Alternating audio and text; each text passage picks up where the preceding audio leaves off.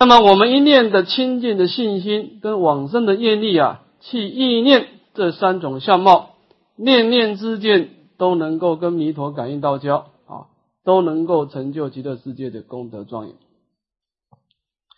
那么在本经当中呢，释迦牟尼佛特别强调啊，持名号一心不乱。那么本经当中呢，佛陀特别告诉我们，以佛的名号为所言的相貌。那这当中呢，蕅益大叔提出两个主要理由，因为我们意念佛的名号，它特别的简易，而且它特别的稳当，这两个理由。因为这个佛的身相，它的32相，虽然每一项的功德都是互含互摄，我们去圆的白毫光也能够总持阿弥陀佛的功德，但是因为这种身相特别的维系而复杂，对我们末法众生的这个新出的众生啊，就很难相应了，所以它没有这个简易的这种特性啊。所谓的净系心出，四阳神回，观然成就啊。我们这一念浮动的心啊，要去意念佛的32相啊，在实际的操作当中的确是有很大的困难啊。所以说这个身相的法门啊，是有这个总持的稳当性，但是没有这种简易性。那么佛的功德当然是随文入观，在意念的时候不难，只要把文字的义理弄明白。但是我们凡夫的心有所执着啊，我们意念这个功德就会忘失另外一个功德，所以这个功德不能有总持，有这种稳当的特性，虽然简易而不稳当。那么唯独是佛的名号啊，这种声音啊，那么它一方面特别的简易啊，我们这个一记弥陀念诵听，我们这个声音经过三个次第啊，念从心起，声从口出，音从耳入，我们就内念心就把佛号的相貌给拾取到了，而且明理昭德啊，这个名号是总持阿弥陀佛所有的功德，所以它也就特别的稳当。那么基于简易跟稳当的理由呢，所以善导大师啊，事实上从我们啊净土中的传承啊，从二祖以去啊，善导大师以去啊，都是以持名号为净土的一个主要修行方法啊，以念佛为正行，以观想观相为助行啊。所以说呢，我们在念佛的整个内涵当中，第一个要建立对名号的不共的信心，这个所缘境是最简易最稳当的啊，建立对名号的信心。那么第二一点呢，就是我们取到所缘境以后要做什么事呢？就是啊，心以所缘专一安住，心以所缘相续安住啊，就是我们必须要一次一次的对于我们所皈依的名号啊，有这种专注力、相续力。那么印光大师他提出了一个方法啊，所谓的啊一记弥陀念诵听啊，实际成片334啊。那么这句佛号在我们的这一念信愿的心升起，念从心起，嘴巴的震动，声从口出，创造了一个声相，最后音从耳入啊，念诵听。那么经过这三个次第以后呢，这句佛号我们就能够达到专注的力量，就把六根给都摄住了啊，都摄六根。那么其次呢，实际成片334，靠了334的运转产生的印调啊，能够使令我们这一念心啊，相续的在佛号当中运转，有这个相续力啊。那么这个就是我们前面谈到念佛的一个方法，第一个建立信心，第二个建立念力啊，主要是这两个内涵啊。那么这以下呢，我们看这个用功时机啊，就这个佛号的操作啊，是在一个什么情况之下去操作佛号啊？那么我们在这个念佛啊，有两个情况之下念佛的，一个是静中修，一个是立言对境啊。那么这个静中修呢，就是说啊，我们在佛堂当中啊，把这一天的这些世间的尘劳啊、人事都暂时的放下啊。那么或者是拜佛，或者经行，或者打坐啊。那这当中呢，用这个十念计数法啊，就是这个啊十计成片334啊。那么这当中啊，很清楚分明的啊，把佛号一次一次的显现出来啊。那这当中我们也前面讲过了，这个念佛的十念计数啊，这一个原则啊，就是你要练得清楚分明啊，宁可少念，不可草率啊，不要赶时间，不要求多啊，要紧的是能够真正的使令你当下的佛号能够清楚分明的显现啊，这个就是一个关键啊，十念计数啊。那么其次呢，就是晨朝十念。这个晨朝十念呢，它这个十念跟前面的十念计数是不同的内涵。前面的这个念啊，是一句佛号是一念啊，总共有10句佛号构成10念啊，分成334这个3段。那么这个晨朝十念这个念啊，是尽一口气为念，就是你吸一口气，那么趁你吐气的时候开始念佛啊，念到气没有为止，这个叫做一念，一口气为一念。那么你念10口气啊，那么这个是这样哈，这个晨朝十念是一种借气摄性啊，靠着我们这一念气的这个在散发的过程当中啊，因为我们这个时候没有呼吸，只是在吐气，没有这种吸气跟吐气的障碍，没有干扰，所以说呢，这个时候心是最专注的，因为我们是专心的吐气啊。那么借着这个吐气来摄心啊，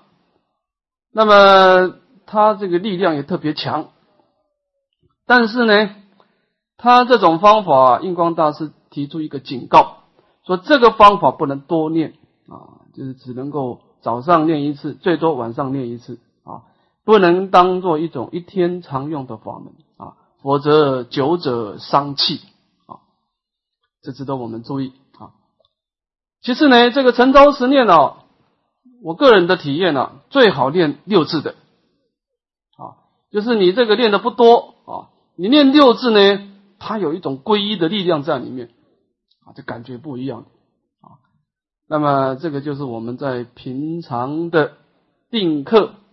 的两个主要方法啊。那么关于这个修行的次第呢，这个民国的这个夏莲居老居士啊，他对我们念佛人啊安排的有3个次第啊，说这个未成一心先求成片，未求成片先求专注啊，所以他就提出了一个3个次第，专注成片一心啊。那么我们刚开始去操作佛号的时候呢，我们先要求这个专注，这个专注呢，指的是专注在你当下的这句佛号啊。不管我前面一句佛号念的多么的坏啊，你不要再去回忆它了，回忆的话就打妄想了啊，也不要去期待下一句佛号念的如何的好啊。那么我干什么呢？你注意你当下的这句佛号就好了，就是你每一句的佛号，每一句佛号的当下，都使令它能够念从心起，心里面念得清清楚楚，嘴巴能够这个声音念得清清楚楚，耳朵听得清清楚楚，就是你每一句操作佛号的时候，你都去注意你当下的这句佛号，这个叫做专注。好，那么这个专注了以后呢，慢慢把这个专注的这个点状的点啊，再把它延伸成一个片啊。我们也说过啊，以这个5点计数啊，以50声佛号为一片啊。那么或者我们早上一坐下来练10片啊，下午再练10片，一天1000声啊，清楚分明啊，有一个这个片一种相续的力量啊。那么慢慢，突然有一天啊，我们在某一支香当中一念的相应啊，窘脱根尘灵光毒药啊，那么无量无边的妄想都停下来，佛号的力量啊，真实成就了啊，这个佛号的光明啊，念念的现前。那么这个时候一心不乱啊，任意的现前啊。那么这个就是孝老居士他提出的一个念佛的一个道次第，专注而成片，成片而达一心啊。这个方法是非常明确啊。那么这个是我们在修行的这一种情况，叫静中修。其次呢，立言对境修。那么我们就是来到这个人世间呢、啊，是一个业力凡夫啊，我们啊无量无边的业力啊。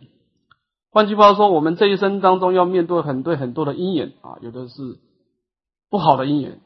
有的是好的因缘啊。不管我们愿不愿意面对，我们都要去面对啊。当然，这个时候也是一个修行的一个时机啊。否则，那立言对境的时候不修，那你一天当中念佛的时间很少啊，24小时的时间很少。那么你这个在这个立言对境的时候啊，妄想力量特别强。那么当然不可能达到临终正念啊，所以立言对境的时候也要能够操作佛号啊。怎么个操作法呢？就是意境逢源的时候，我们会升起妄念啊。我们凡夫的心情呢、啊，遇到境缘呢，就是两种状态，不是爱就是恨，就是两种状态啊。遇到的随顺的境界就是爱烦恼就活动。遇到我们违背我们心情的境界，我们就是恨嗔烦恼就活动啊。大部分来说就是这两种情况啊。这怎么办呢？转念念佛。这个时候我们应该把我们在佛堂当中所栽培的那个法宝现出来，光明的那个法宝，无量光无量寿的法宝现出来啊。这个时候转念念佛，这个时候一定要记得提佛号啊，提起你不断的意念的本尊啊，你本尊相应那个啊，你的根本法宝提起来，提起来干什么呢？这个时候要使令他妄想消灭，佛号独主，就是要调伏你的妄想啊。这个折伏现行烦恼啊，这个修行是非常重要。有些人他修行这不调伏烦恼的啊，他念佛的时候念佛，打妄想的时候他专心的打妄想。那么这个佛号跟妄想这两个从来没有接触过，这件事情是非常的危险的，因为你都没有调伏妄想的这种经验啊，妄想是一次一次的坚固，你平常都没有跟他交过手啊，你很难保证临终能够调伏他啊。所以这个彻悟祖师的那个大智慧啊，他讲到这个净土八要，他说以折伏现行烦恼为修行之要务，就是说你平常你就要试着打妄想的时候把佛号提起来，看你是不是能够在很短的时间把它消灭到完全停止为止。你必须平常有这样的一种调伏烦恼的功夫跟经验。这个调伏烦恼我们可以从12因缘啊来观察烦恼升起的因缘啊，这世界上的升起都是有因缘的啊。烦恼的升起的因缘啊，主要有两个因缘。第一个是无明，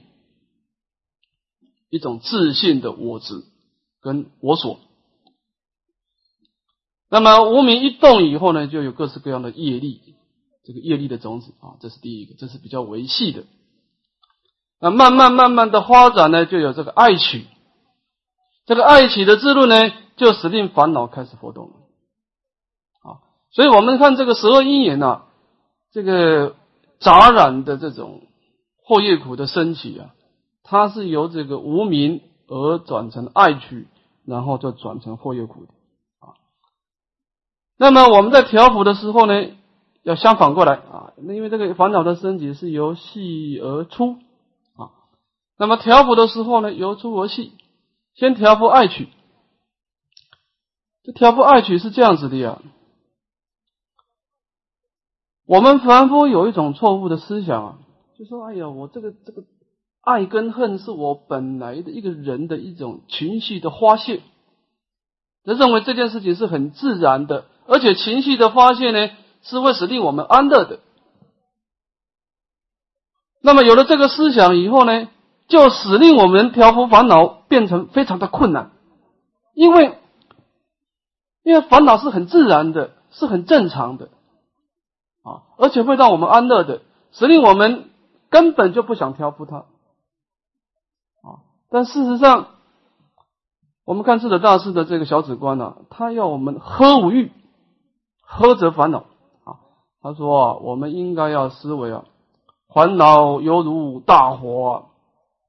破坏我们心中的寂静啊。你说这个烦恼，我们今天呢，内心啊心情非常的平和，非常的快乐，但是烦恼一活动的时候呢，它破坏我的安乐，破坏我的寂静，使令我身心扰动啊，犹如大火。大火一烧起来的时候，使令我们热闹。另外呢，烦恼犹如燕贼，说我啊每天啊辛辛苦苦的做了一些定课，栽培了一些功德法宝啊，存了一点钱，能够使令我来生得到安乐的功德钱。但是这个盗贼来了以后呢，把我的所有的功德全部都偷光了，所有的这种功德破坏掉了。那么烦恼亦复如是，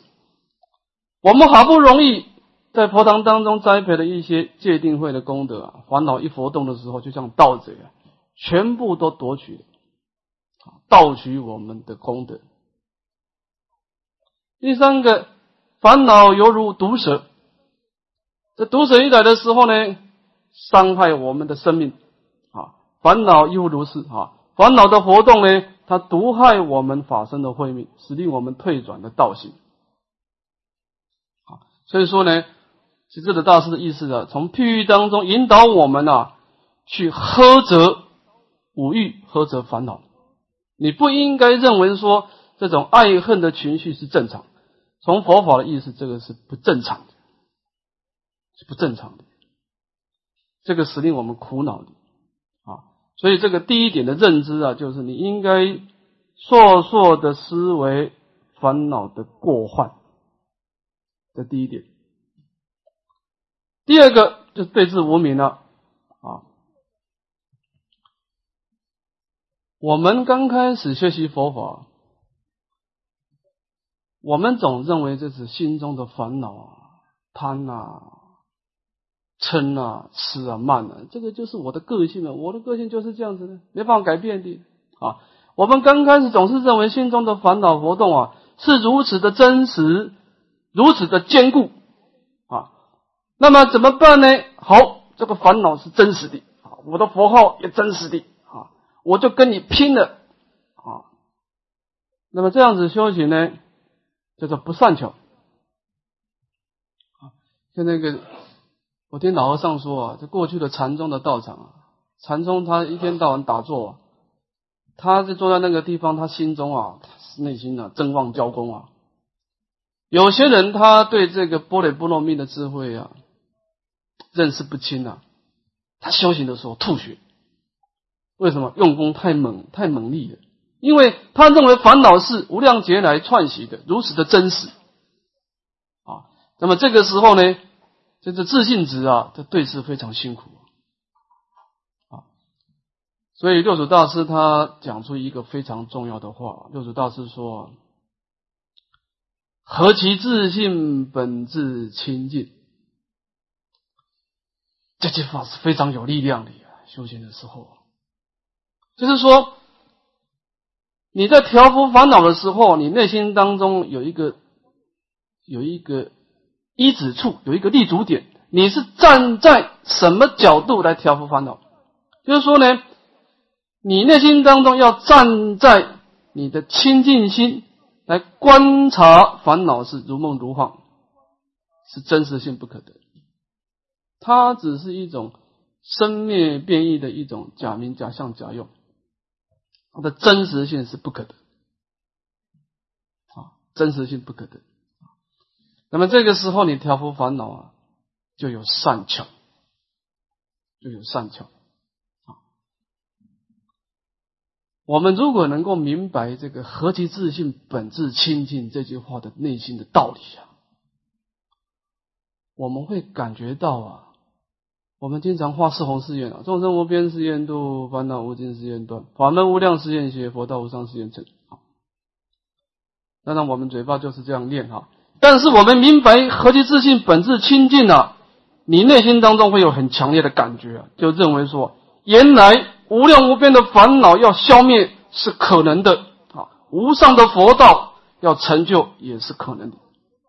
这两件事情都是可能的。为什么呢？你这为什么说是可能的呢？你现在是生死凡夫，无量无边的烦恼业力系缚着你，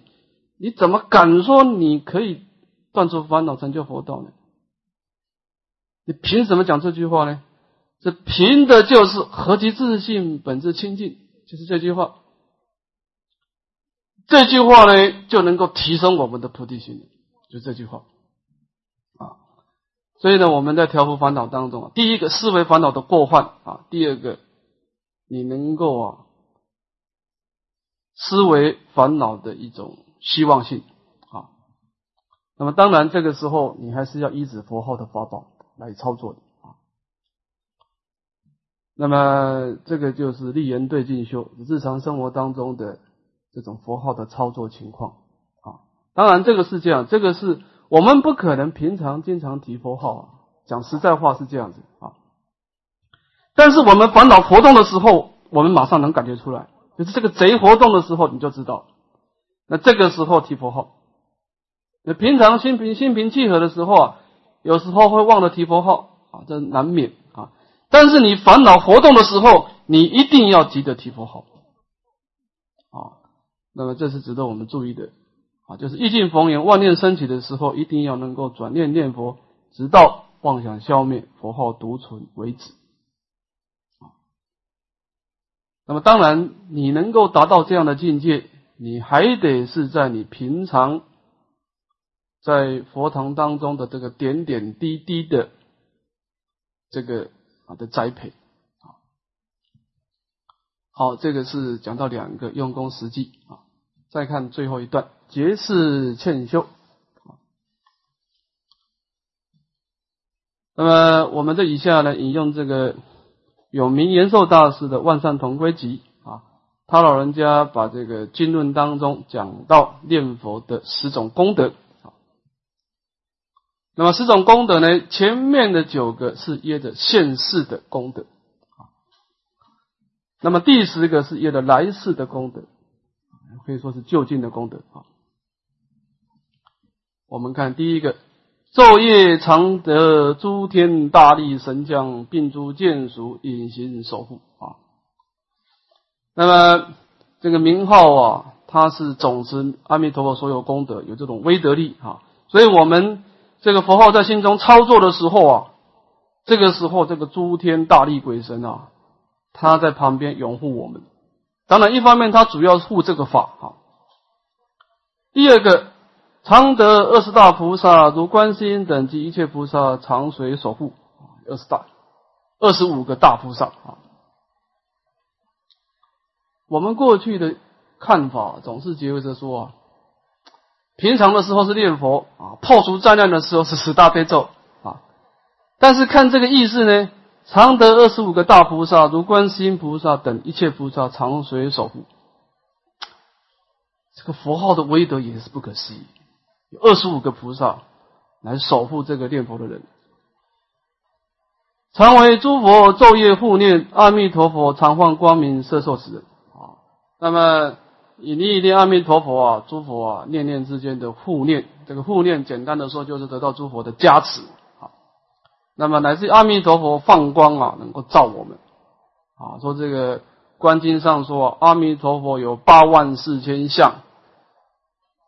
一一相有84000毫，一一毫有84000个光明，一一的光明呢，遍照十方念佛众生，摄其不舍。这个光明干什么呢？遍照十方啊，念佛众生，摄其不舍，去摄持这些意念他名号的众生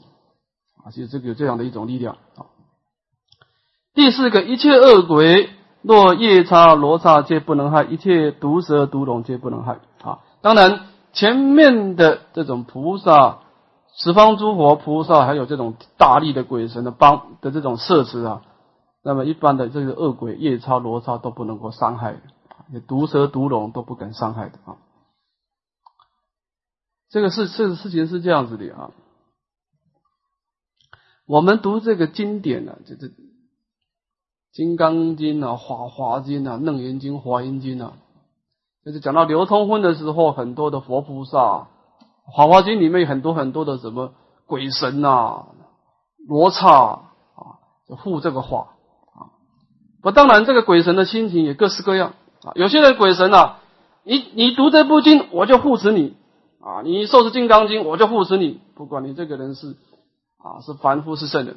护法啊。有些人他护持欢喜是护持咒啊。你读什么经我没有意见，但是你持这个咒我就护持你哈。但是有些人专门护持阿弥陀佛的名号也是有的，所以在世间上的护法，他的思想是各式各样的啊。有些人他欢喜护这个法，他欢喜护这个法啊。那么基本上呢，从有名大师的意思就是说呢，我们在念这句佛号的时候啊，我们一念的清净的信心啊，去意念弥陀的名号啊。有25个大菩萨，还有这个诸天啊、大力鬼神的，是在冥冥当中呢隐形守护啊，护持这种无量光、无量寿的法宝啊。那么这个是指的一种啊外在的功德啊。再看我们内心的功德，看第五到第九，一切火难、水难、烟贼、刀剑、牢狱、丑邪、横食、汪食，悉皆不受。那么前面的在念佛的时候呢，基本上还不一定有栽培什么样的念力啊，可能是在紧急情况我们提佛号了，这个时候护法神现前了啊，那么本来要伤害我们这些鬼神夜叉啊，都不敢伤害了啊。那么前面的念佛主要是一种信心啊，但是要到达到5到9啊，那信心完全信心还不够。要能够灭除罪障啊，那你要有一点念力啊。我们讲啊，念佛方能消宿业啊，这个时候你要能够断除你恶念的相续啊，改造命运啊，就不完全只是信心而已，要有一点念力的啊，要能够念到啊，你本来应该有火难的啊，或者是你应该是要被火烧死啊，或者用水漂啊。有烟贼、刀剑啊，各式各样的灾难的啊！这个算命先生说你今年会有灾难，结果你专心的念佛以后啊，心若面食，罪亦亡啊！你那个恶念的力量被佛号给破坏掉了，这个时候呢，这些灾难呢，悉皆不受啊！有这种情况。第六，先所作罪悉皆消灭，所杀。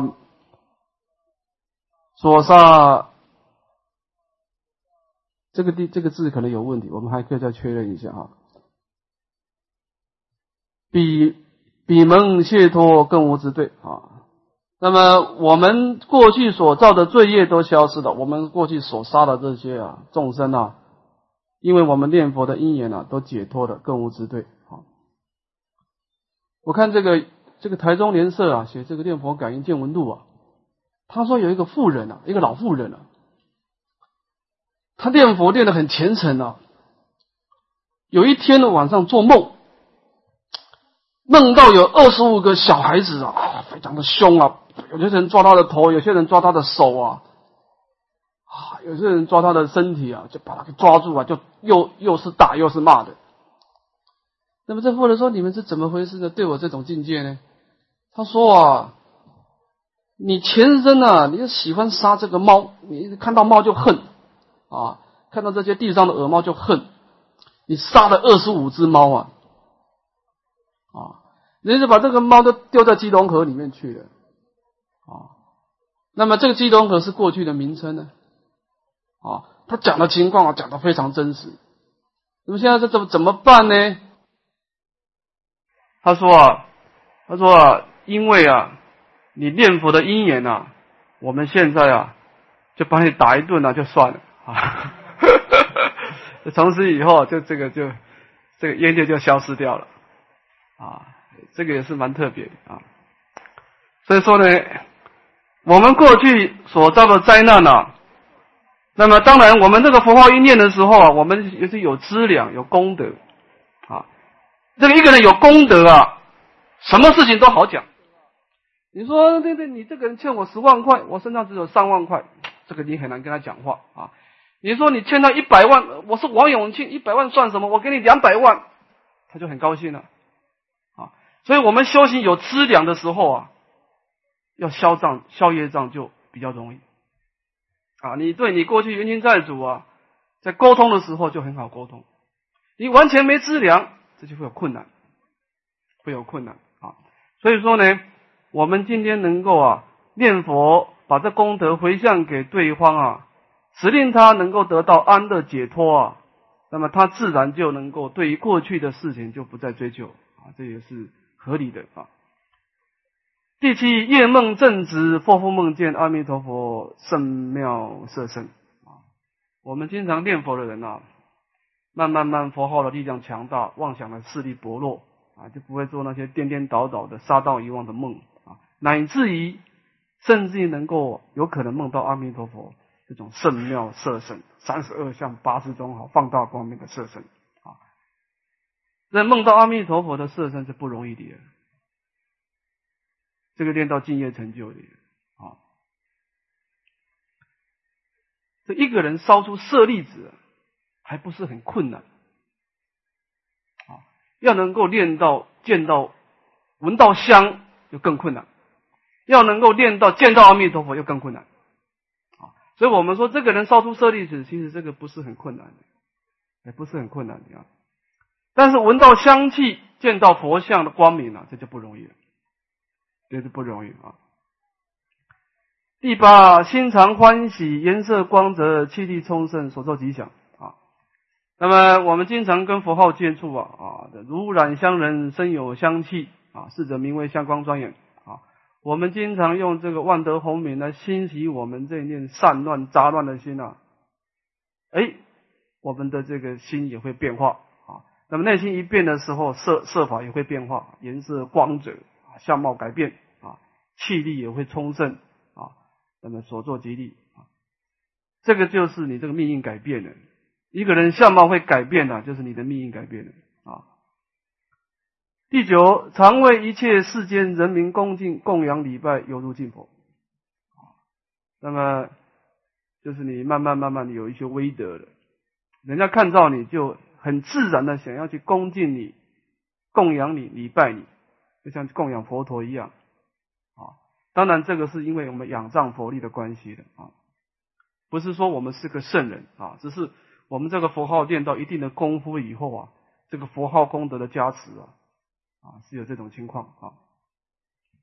那么前面的9个呢，都是属于这个现世的功德，这第10个就是来世的，这第10个是最重要的啊。命中之时，心无怖畏，正念现前，得见阿弥陀佛以诸菩众圣众，手执金台，皆以往生西方净土，敬未来际，受胜妙乐。那么前面的念佛呢，主要是一种信心跟念力，但是要达到第10个，还有一种往生的愿力才可以的啊。你真正愿意厌离娑婆，心求极乐啊，再加上一点愿力啊，那么这个时候呢，临命终的时候呢，我们因为心中有佛号啊，心里佛，心中经常跟佛在一起啊，心中有佛呢。这个时候没有怖畏啊，正念现前啊。那么临命终的时候呢，弥陀趁着他的本愿力啊，临命终的时候啊，他就出现了。还有诸大菩萨啊，清净大海众菩萨，那么手持金台，接引我们的神是往生净土。那么当然敬未来际，受胜妙乐。这个是讲到究竟的功德啊。那么有名大师呢，他提出了10点，就是意念阿弥陀佛的名号。有这10种的功德啊。好，那么我们回到讲义第11面啊。那么这段呢是说明啊，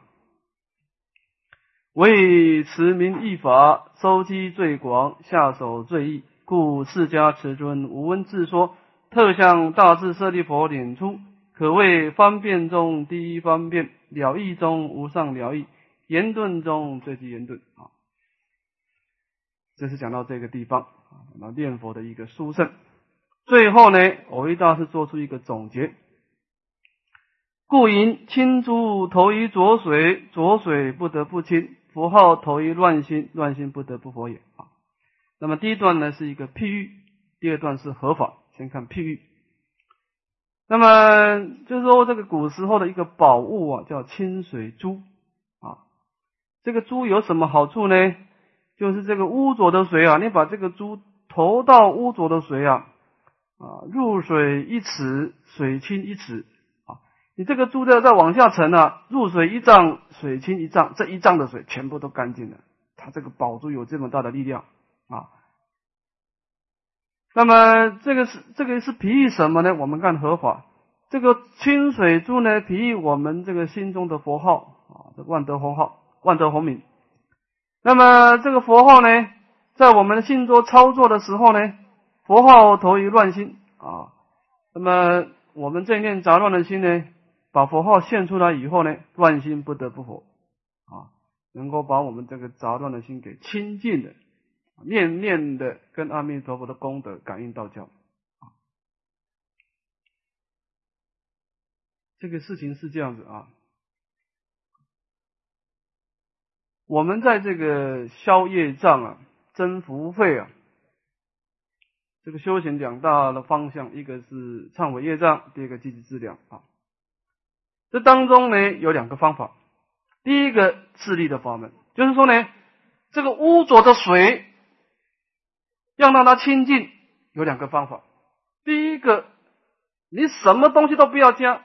就它放着不要动它，哎，它慢慢。这个水也能够污秽的东西也会慢慢的沉淀，它也能够澄清，就是这个自力的法门，完全不靠谁的帮助，完全靠内心的戒定慧啊，这也是个方法。其次呢，你就是仰仗清水珠，说这个慢慢澄清的太慢了啊，这怎么办呢？你丢个清水珠下去嘛。这个丢个清水珠下去呢，哎呀，这个清水珠啊，入水一尺，水清一尺，入水一丈，水清一丈，一下子就把水清净了。这个就是他力法门，他力法门啊。换句话说呢，我们这个修行啊，这个尽罪集资啊，你完全靠自力的法门啊，要去戒定慧啊，当然主要是靠慧啊，我空法空的智慧来消灭我们心中的污垢啊。这个是一个自力法门啊。那么其次呢，仰仗佛力，对名号的信心皈依啊，然后栽培这种念力啊，佛号投于乱心，乱心不得不佛，哎，这也是个方法。那么这个是讲到这个持名的妙行。最后我们做个总结，结归因果。这个结归因果呢，是讲到这一科的本经的宗旨的一个总结啊。那么这因果当然不是普通的人天的因果，也不是二乘的因果，这是一个一佛乘的因果，这殊胜的因果啊。我们看这个讲义，信愿持名以为一乘真因，四种净土以为一乘妙果，己因者果必随之，故以信愿持名为经正宗，其四种净土之相，详在妙中钞及放网贤义十部记述，事后是这一正文中当列事耳。那么这个净土的三资粮信愿持名啊，这个是一佛乘的因啊。四种净土啊，凡圣同居土、方便有余土、十报庄严土、长期光土，是一佛乘的果啊。这个一般的要成就一佛乘的果啊，法身的功德跟净土的功德啊，那要修六波罗蜜的，六波罗蜜都要圆满的啊。但是这个他力法门它是特别的啊，就是信愿专持名号啊，念念之间成就四种净土啊，这是一个特别法门。那么为什么在这个本经的因果当中只讲到因，但没讲到果呢？藕益他出提出一个理由，说己因者果必随之，因为你有因就自然有这个果啊，所以以信愿持名为经的正宗啊。那么这种四种净土的相呢，在这个妙宗钞啊，这个妙宗钞呢是这样子的啊，智者大师写了一个观经妙宗书来解释观经，那么这个释明尊者对这个妙宗书呢又把它注解了，因为太深了，写了一个妙宗钞啊来解释这个妙宗书啊。那么《梵网玄义》是藕益大师的著作啊，解释《梵网经》的这个玄义，五重玄义啊。那么这当中都有把这个四种净土的相貌啊详细的说明，那么这个地方就不再说明了，等到后面解释一正二报的功德的时候呢，再简略的提示而。那么这一大科呢，就讲到这个本经的宗旨啊，明宗。五宗宣义的这个第三课啊，